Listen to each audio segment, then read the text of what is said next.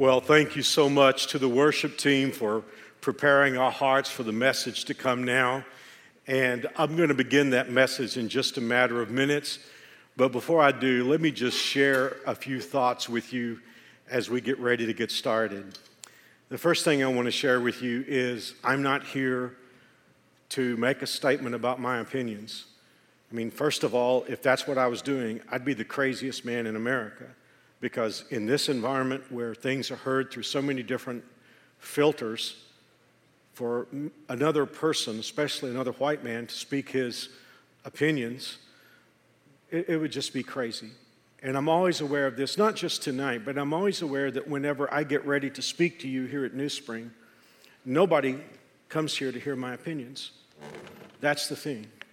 We live in a world today where Christian leaders are encouraged to make statements but the truth of the matter is, we're not here to state our opinions. If you're, if you're a God called man or woman in the ministry, your responsibility is to speak for God. And too many people are saying too much and speaking into issues that they don't fully understand. And I don't want to add my name to that list. But I didn't intend to bring this message. I had to take Mary Alice to an appointment in Kansas City, and I wound up sitting outside like we all do these days, and I was in the car for a couple hours. And thankfully, it's just a minor medical issue, but in that time, it was like the Holy Spirit of God just began to speak heavily to me. And I felt like God was giving me a message for our church. Now, that's the second thing that I want to say. I'm, I'm going to talk about America tonight, but I'm not really speaking to America. I mean, there are other leaders that have been called to do that. I'm a pastor of a church, and specifically to New Spring Church. And I know there are many of you who are watching around the world tonight who are not New Springers, but I just want you to understand that I'm going to be talking to Christ followers tonight. You know, we have many people who attend our services who are not yet Christ followers, and I always want to make sure that I have something of value, even if a person is not a Christ follower. But probably more than any other message I'm ever going to bring, tonight's message is for Christ followers because we're going to talk about solutions. And quite frankly, the solutions we're going to talk about are dependent upon a relationship with Jesus Christ. Because if we don't have that relationship with Jesus Christ, if He's not our Lord, what I'm going to talk about tonight will not make a whole lot of sense. It's hard to respond to a relationship you don't have yet. My prayer is that you'll hear it wherever you come from, whether you're a committed Christ follower or if you've just checked in tonight and you're not sure yet what you believe or whether or not Jesus is your Lord. But, but I do want to make it really clear that I'm talking to Christ followers tonight. The last thing I'm going to say before I get started is if you're going to listen at all, I ask you to listen to the whole message. Now, I understand, of course, that because of circumstances, you, know, you may not be able to hear it straight through. I mean, you've got young parents that'll be putting kids to sleep, and some of you are at work, and you won't be able to hear it all in, in one setting. I, I certainly understand that, but this will be posted online. And so here's my point. In this, in this world in which we live right now, where every word is parsed and, and opinions are thrown out about everything, um, I want to make sure that you hear the whole message. I, I'm perfectly willing to defend the whole message in context. I'm not interested in defending snippets of it that are out of context. That's, that's neither here nor there, but the important thing is I want you to hear the whole message because as I know my heart tonight, and I'm speaking from my heart, I believe I'm bringing the message to you that God has. I asked the worship team, they, they prayed for me before the service, but I asked the worship team to especially pray that I could keep my composure. Because from the first time I started working on that message on Monday all the way through yesterday, and even up till this afternoon, I haven't been able to stop crying because as soon as I get into this, the tears just start coming and I can't stop crying. But tonight, I want to keep my composure because I have a lot to say. So here we go. America, and the whole world for that matter, but especially America, is in deep trouble. In addition to the ordinary problems that we face all the time, we're going through, or we've been through, wherever we are, a plague, a pandemic, the coronavirus. and our economy is in a mess. I saw that maybe 30 million people have lost their jobs, and that has still yet to shake out in the pain that a lot of people are feeling.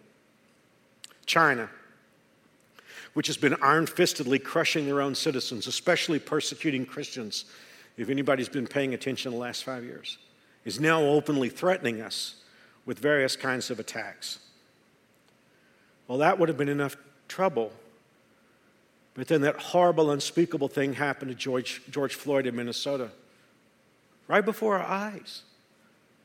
Unavoidable. The senseless murder of an American citizen. Another white aggressor with his knee crushing the throat of a black victim. And if that had been an isolated incident, it would have been enough to devastate us. But we know all too well in America that it's not isolated. And now America is seething. And it's typical for us Americans. The air is filled with noise, especially in media and on the internet.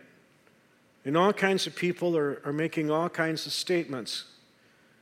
And then, of course, those statements get scrutinized by the social media police to check if the person talking had a right to make the statement, said too much, not enough, and the result from that is just more noise.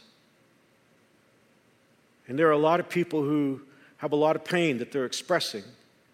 And we need to set that aside and honor it for what it is. But a lot of the noise that we hear are millions of armchair spectators and Americans virtue signaling. You know, that's a new term. Virtue signaling means the act of public, publicly expressing opinions intended to demonstrate one's good character or the moral correctness of one's position on a particular issue. Real quickly, there's, there's everything right about signaling our virtue if we truly have virtue. But I think you and I know when we think about the moral and spiritual condition of our nation, we're a nation that's morally bankrupt.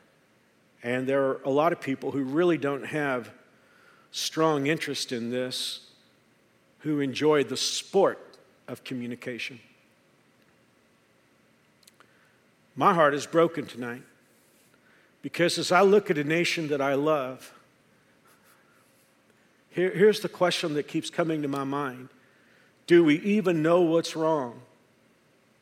You know, sometimes I feel like, you know, for all of you who have toddlers, you know what it's like when they cry and they're hurting, but they don't know how to tell you what's wrong.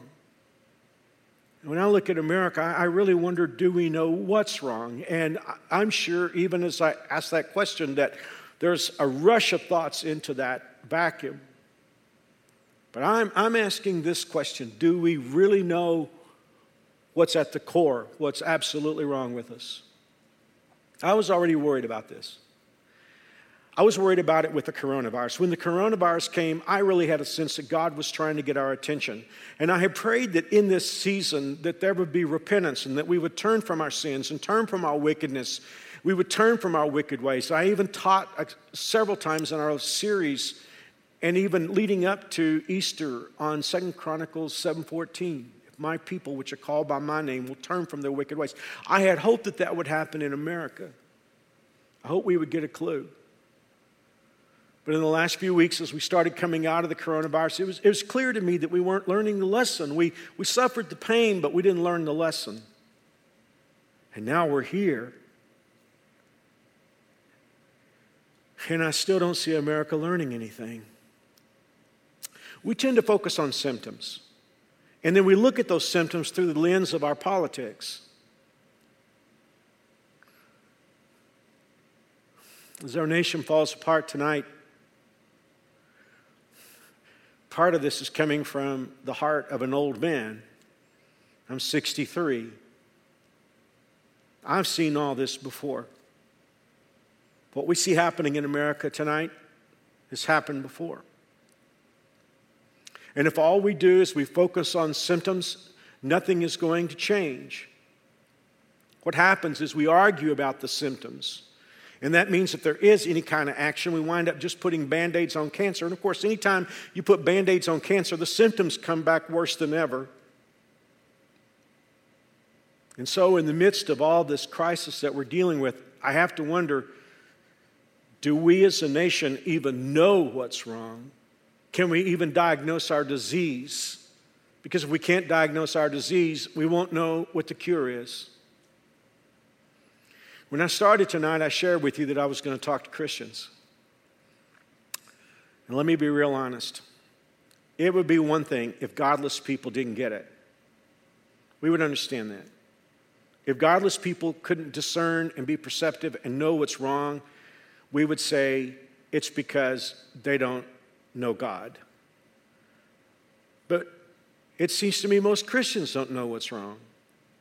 And what really puzzles me as a leader who speaks in many, communi- many areas of Christian leadership, our Christian leaders don't seem to know what's wrong. I keep wondering is it that we know and we're afraid to say? Or is it that we don't know? Well, again, I know there are many Christian leaders all over the country and around the world who watch our ministry. So let me speak to people like me for a moment. Let me, let me speak to Christian leaders. There are a lot of verses in the Word of God that keep me up at night. I mean, these are just verses that God speaks directly to communicators for Him. He holds us to a higher standard. And there's a particular chilling scripture from the book of Ezekiel about preachers who won't tell the truth at a time when the truth is unpopular. The Bible says, because you've confounded and confused good people, and because you made it easy for others to persist in evil, so they wouldn't even dawn on them to turn to me so I could save them, as of now, you're finished. No more delusion mongering from you, no more sermonic lies. I'm going to rescue my people from your clutches, and you'll realize that I am God. So, to all of us who are preachers, all of us who are communicators, Bible teachers, it's really critical for us that we don't just say what we feel like will allow us to float along the stream of social media. We've been called to speak for God. I know I may be vilified for this message, but I'm going to sleep just fine tonight based on what we just read out of Ezekiel. A long time ago, I decided I wasn't going to worry about criticism, I was going to worry about being wrong. And I really believe, by the grace of God, as many flaws as I, I have, and they are many, I believe I've lived with that. One of the interesting things that gets back to me, you know how it is when you're, you know, you can imagine being in my world when you're communicating and you communicate, you know, hundreds of times. People say things about you and it gets back to me. I mean, I love it when people will say, Well, I felt like Mark was talking just to me, but that's a good thing. But one of the statements that I've heard that's been said about me is I've heard people say, I can't figure out Mark's politics. well, I'm sure that is a challenge because a long time ago I decided to follow the Word of God. And the Word of God just picks strange times to put me in various political places. earlier this year, and this is too much information. Within one week, I got hate mail because there were those who said they figured that I was supporter of President Trump, out and out supporter. And within a few days, I got hate mail because someone said I was disrespectful to the president. Well, I, I don't have the calling to be political, I have the calling to preach the word of God. And so, consequently, I can understand why someone could say, I can't figure out Mark's politics because I'm not a politician. That's just not my job. When politicians do the right thing, they'll get my praise, regardless of where they are. When they do the wrong things, I'll speak against it. And when it doesn't have to do with the Word of God, I'll stay out of it. I know the pressure that preachers feel, and it's nothing new. In Isaiah chapter 30, the Bible talks about a, a, a, group of times or a group of years that are very similar to the times that we live in. And God says, The people tell the prophets, Don't tell us what is right, tell us nice things, tell us lies. Forget all this gloom. Get off your narrow path. Stop telling us about your Holy One of Israel. Well, when I read verses like that, I recognize that God has called me to give the Word of God. So, again, tonight, I'm not playing to any crowds. I'm not playing to any particular point of view. My job, as best I can, is to share with you the message that God gave me. And so I've asked the question what is our diagnosis? What is wrong with us? I'm going to take a deep breath. What's wrong with America is the judgment of God is falling upon us because of our wickedness. That is what's happening. The judgment of God is falling upon this nation because of our wickedness. When the coronavirus epidemic hit, I was asked that question a whole lot. And, and I'm going to be honest with you. I kind of ducked the question. I said, Well, I don't know if it's the judgment of God or it isn't. And I, I really didn't know for sure. I suspicion that it was. I felt that it was because I felt like it fit into prophetic times, in which, by the way, a week from this weekend, we start a brand new prophecy series called Signs of the Times. So when I looked at what was happening in the world, I sensed that it was God's judgment. But now there's no doubt the crises that we're experiencing in the United States are pancaking on America, one on top of the other. And there's no doubt now. I mean, this, this bears all the marks of God's judgment upon a nation that we read about in the Bible. Do you ever read the books of the prophets? I mean, for those of you who read through the Bible in the year, you know that's a pretty big section. You know, it starts Isaiah, Jeremiah, Lamentations, Ezekiel, Daniel, Hosea, Joel, Amos, Obadiah, Jonah, Micah, Nahum, Habakkuk, Zephaniah, Haggai, Zechariah, and Malachi. It's a long section. When you look at the books of the prophets, it's roughly the same size as the New Testament. And when you read the books of the prophets, what you read over and over is God is pleading with his people turn from your wickedness and turn back to me. And if you don't, I'm going to bring judgment upon you. I mean, a section as big as the New Testament. God says that over and over and over. And if He would do that with His own people, how much more would He do that to America? Billy Graham used to say this when I was a little kid. He would say, if God doesn't bring judgment on the United States, He will have to apologize to Sodom and Gomorrah. And that was our nation as Billy Graham saw it back in the 50s. Why are preachers reluctant to say that this is God's judgment on America. I remember when 9 11 happened. A great Christian leader in our nation, the night of 9 11, said, This is the judgment of God. Whoa! It was like a blast furnace of criticism. And this leader backed up a little bit. And I understand what happened and See, here's the problem. We have a hard time distinguishing between individual judgment and judgment upon a nation. And, and so when, when people heard this leader say that, he, they, they said, well, perhaps he's saying that the people who died deserved judgment, but that's not what he was saying. He was saying there is a time when God judges a whole nation. After all, when you look at the prophets, prophets who prophesied for God got carried away into captivity with everyone else. And people like I said, it was a blast furnace. How dare this leader say that this is God's judgment on us? But I remember thinking at the time, what proof do we have that it's not the judgment of God? Frankly, all those things that Americans said was just bravado. It was Americans saying, How dare God judge us? And if the Bible teaches us anything, this is a suicide question for a nation. There is a, uh, many verses in the Bible about God's judgment, but there's one verse that I think about often. In Romans chapter 1, God, the Holy Spirit, has Paul to write about what's wrong with the world and the importance of salvation. I want to pull one verse, Romans 1:18. Some people will say, well, God is a God of love, and it's true, but God is also equally a God of judgment. The Bible says the wrath of God is revealed from heaven against all, watch these two words, ungodliness and unrighteousness of men who suppress the truth and unrighteousness. That's one of the biggest verses in the Bible, but there are three things that stand out to me that I want to share with you tonight. God is angry, and we know what he's angry at. He's angry at ungodliness, which is living like God doesn't exist and like his commands don't matter.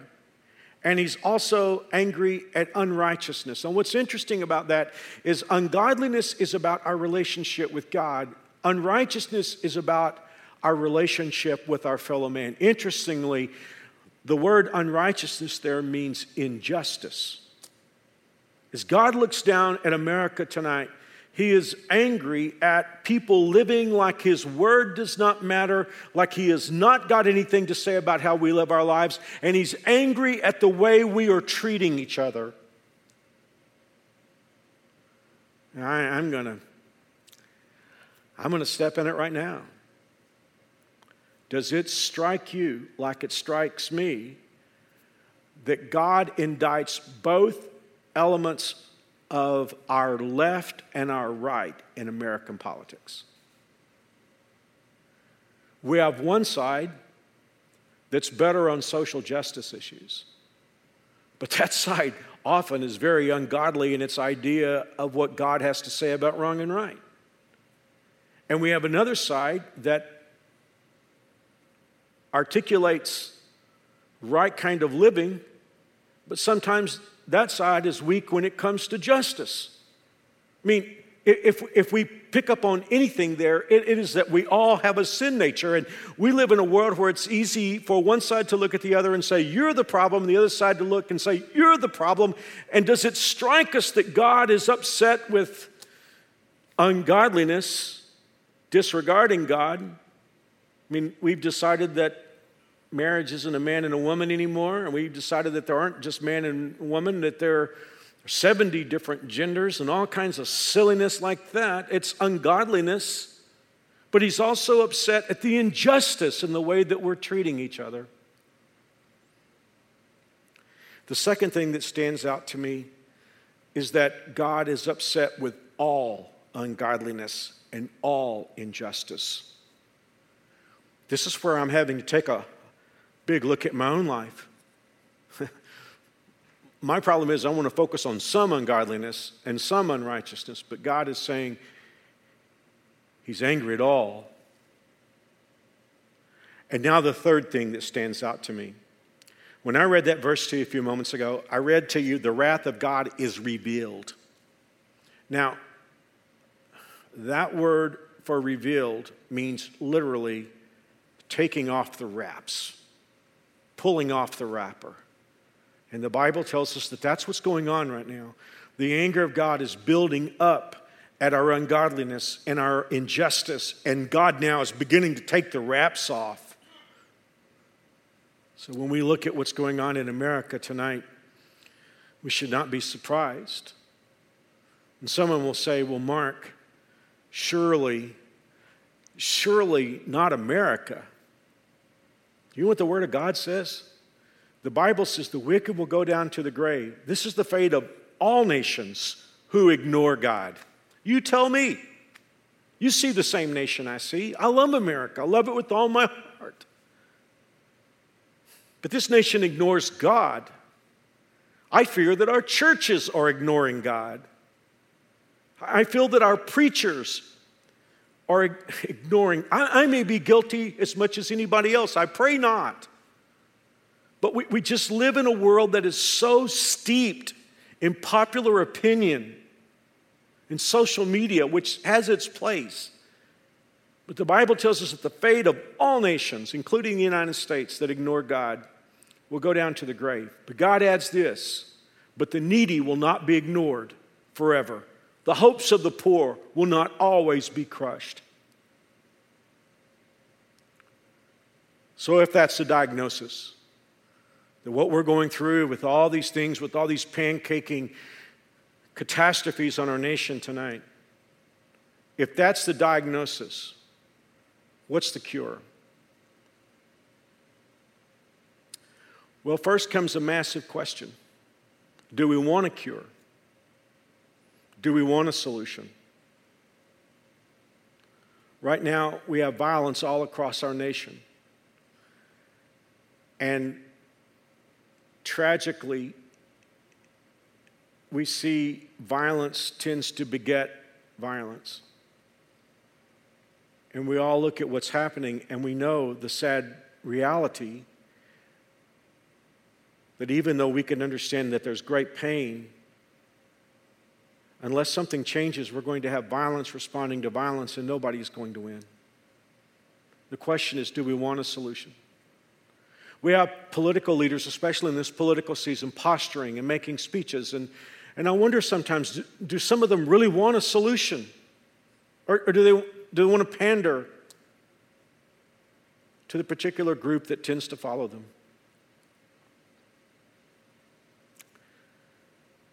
Well, let's talk to us. We can't talk to them tonight. If leaving God out got us here, it's clear that we're not going to get out of trouble without bringing him back. You know, when the United States was formed, Benjamin Franklin at the Constitutional Congress said this. He said, If a sparrow cannot fall from the sky without God's notice, how can a great nation hope to rise without his blessing? And it's true today. We're not going to get out of trouble unless we bring God back to his rightful place. Somebody could say, well, oh, Mark, Christians all know that. Do we? Do we really? Years ago, there was an atheist group that bought the signs on the side of buses in an American city, maybe several American cities. It was during the Christmas season, and they had this slogan on it You can be good without God. Oh, boy, Christians cried out against that. But when I look back after all these years in America, it seemed to me that those atheists got their point across. Because most Americans, at least many Americans, seem to believe that you can somehow be good without God. Worse yet, it feels to me like a lot of the church is starting to articulate that.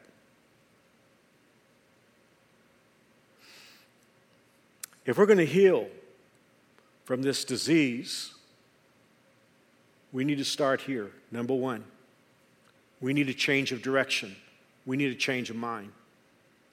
In the Old Testament, that word repent indicates a change of direction. In the Greek and the New Testament, it's a change of mind, but it's the same thing. We, we desperately need a change. And when the Bible talks about repentance, it talks about repenting before God and repenting before our fellow man. And in this culture today that leaves God out, and there are those who feel that we can be good without God, they would say that repenting toward our fellow man is adequate. Forget about God, just make things right with your fellow man.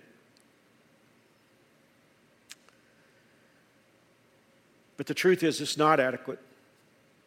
Because if it just comes down to repenting before our fellow man, we'll do what humans do. We'll do it, but on our own terms, and nothing will really change. The question of this hour is Do black lives matter? And that's not a new question. It's a question that's been staring America in the face for over 400 years.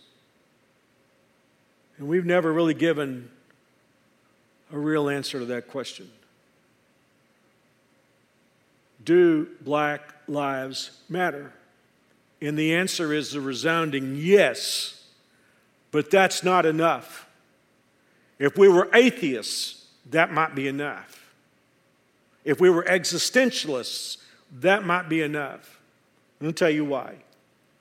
Atheists who believe in a pure Darwinian or pure naturalistic explanation for life, there can never be any purpose to life. it is just, if you have one, you have the other. If there's no God, then there's no purpose. Of course, we live in the age of existentialism. And existentialism is an adapter kit on atheism because existentialists like us, we don't want to admit that if there is no God, then there's no purpose. So, what existentialism means in broad brushstrokes, it just means that, well, there's no purpose, but we'll make it up as we go. But all existentialists, if they're honest with themselves, know deep inside that it's all made up. So if there's no God and there's no creator, and all we are is dust in the wind, we're all products of godless evolution, then it might be enough to say black lives matter. But repentance before God says more. Repentance before God says black lives are precious, black lives are sacred because our Creator has created black lives. How dare someone hate or rage or damage God's creation? Do black lives matter? Yes, they do. But black lives are precious and black lives are sacred. Anything short of this being a divine conviction means this moment will come and go. And when all the smoke is cleared, it'll just add up to rhetoric. People will ask, Did I post the right words? I'm not diminishing that. Words can be helpful, words, good words are important. But in this age where words come so easily, if our hearts don't change, we're going to be right back here again and again and again. It starts when we repent before God.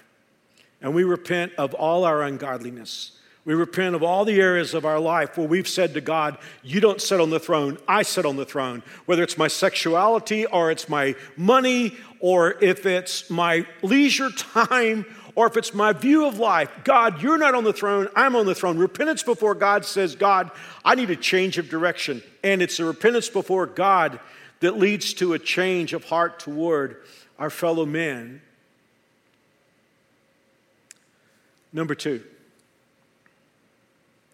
we hear often, and it's well said, that we need to listen so that we can understand. That is so true. And it's so essential. And it will help.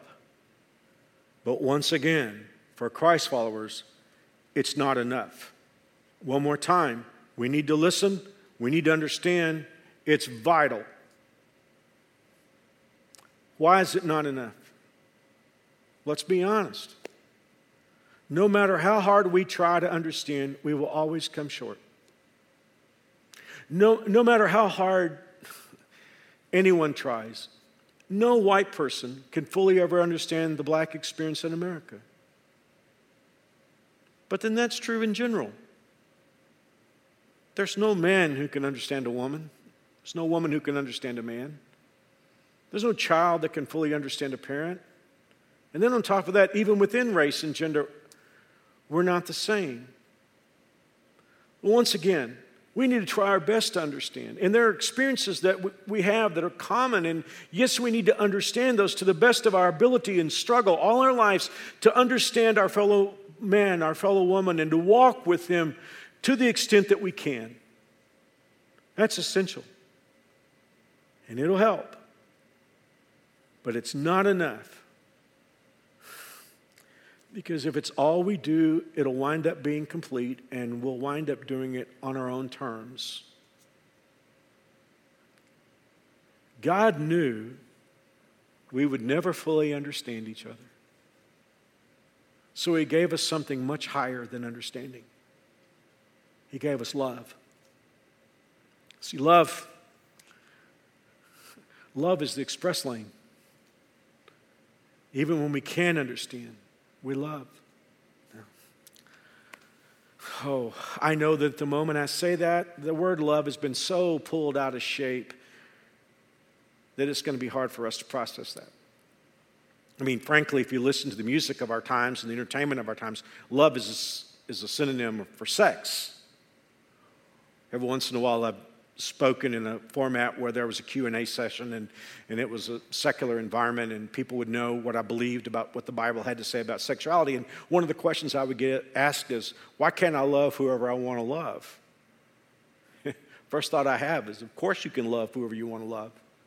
Of course we should love everyone not just those whom we want to love but I knew the question they were asking, and I would say, Well, if you're asking me, can I have sex with whoever I want to have sex with, that's, that calls for a different discussion. But the truth of the matter is, we can love everyone.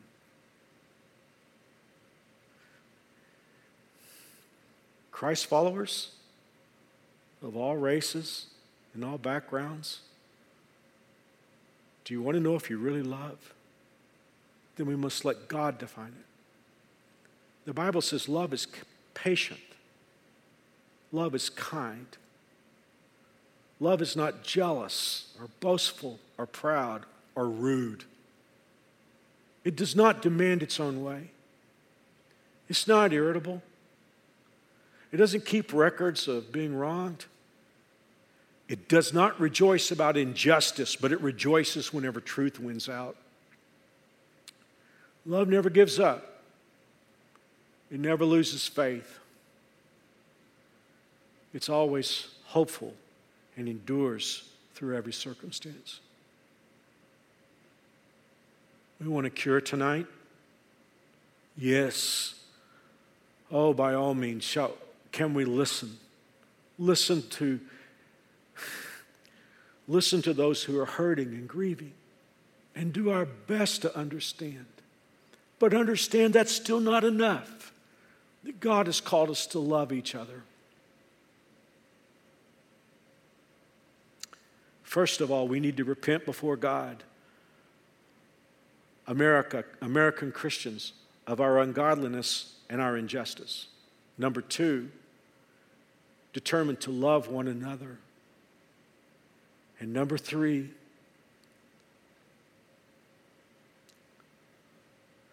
with everything that's going on, all the brokenness in our culture, God has called the church to be a different kind of place. Too often, churches are places of turmoil and sectarianism and prejudice. How wrong is that? The church was always meant to be a family of all peoples and all races and all backgrounds. I mean, that is the whole idea for Je- that Jesus had for the church was that he would call us out as flawed, broken people from every background, in every situation, and every tongue, in every language, the book of Revelation says. And that we would gather together in the love of Jesus, and that when people would walk in among us, they would say, There's something different there.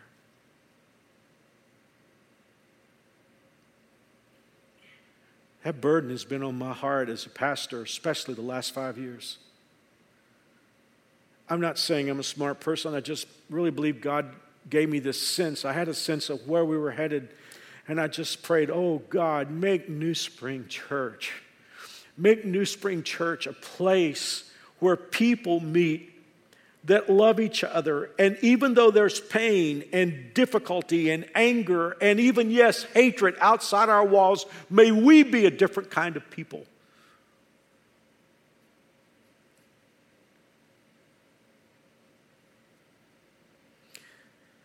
As I shared with you at the beginning,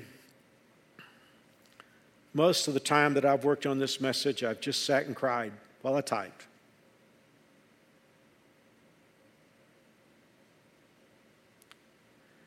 And as I said one more time at the beginning, this is a message not for, it's not a political statement. It's not to the outside world. This is to Christians. This is to Christ followers. We got to get right. Our hearts have to be right. we Christians are so good with the us versus them thing. And it could be that someone, you know, tuned in tonight and said, Mark, I hope you tell them what they need to hear, depending upon one's personal viewpoint. Well, I hope I've spoken the truth to everybody. I know I have from God's Word. But I don't need to think about them other people, I need to look at my own heart. I need to weep before God. I need to be broken before God. The people back in the Bible days used to tear their clothing and put sackcloth, or uh, put ashes rather, on their head. But the scriptures tell us at the end of the Old Testament, the Bible says, don't tear your garments, but tear your heart instead. I, I love that line. I think about it often. The Bible says, Tear your heart, come before me broken. In the book of Nehemiah, God's people were coming out of a time of captivity. It's actually what our message is about this weekend in in the Restart series. But the people have been a long way away from God. And, and I just read this, and, and I want the Holy Spirit just to speak to your heart. I won't even comment a lot on it. But the Bible says the people assembled again, and this time they fasted and dressed in burlap and sprinkled dust in their heads. And those of Israelite descent separated themselves from the foreigners as they confessed their own sins and the sins of their ancestors. In other words, people got honest about their own sins and the sins of their forefathers. They remained standing in place for three hours while the book of the law, that's the word of God, was read aloud to them. Then, for three hours more, they confessed their sins and worshiped the Lord their God. Well, of course, there was an assembly there. But you know, the truth be told, I'm not sure that we need to do this in an assembly.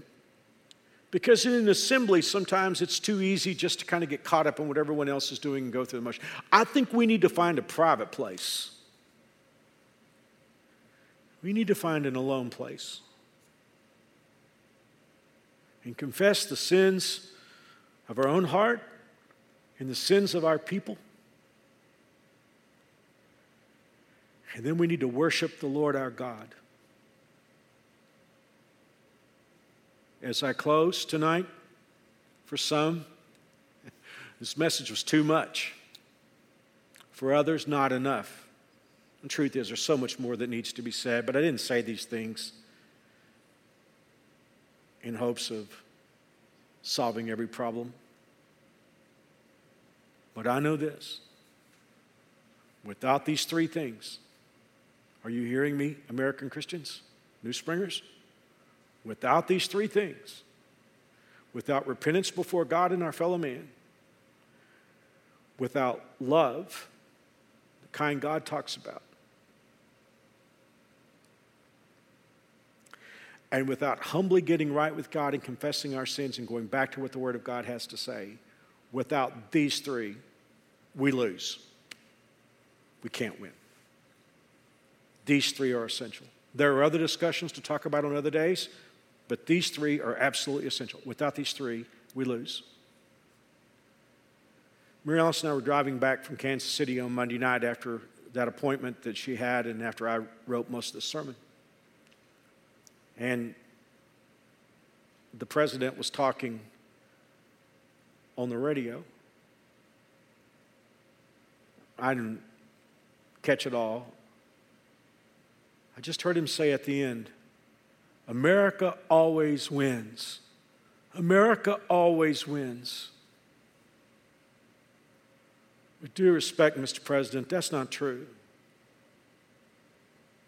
We don't always win. I wish it were true. We're losing now.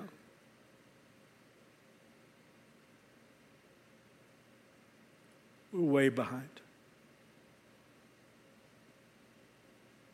In all the bravado in the world, in all the political posturing.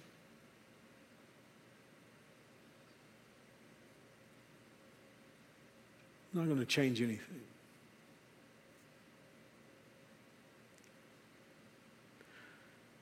To close out this message, I give you the words of Amos chapter 5.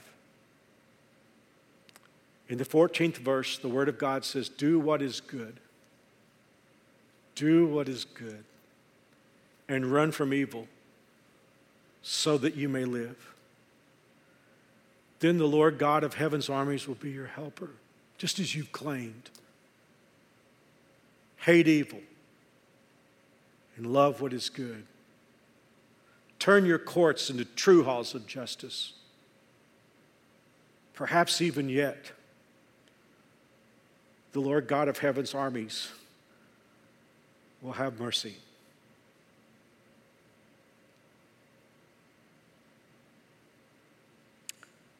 Thank you for listening tonight.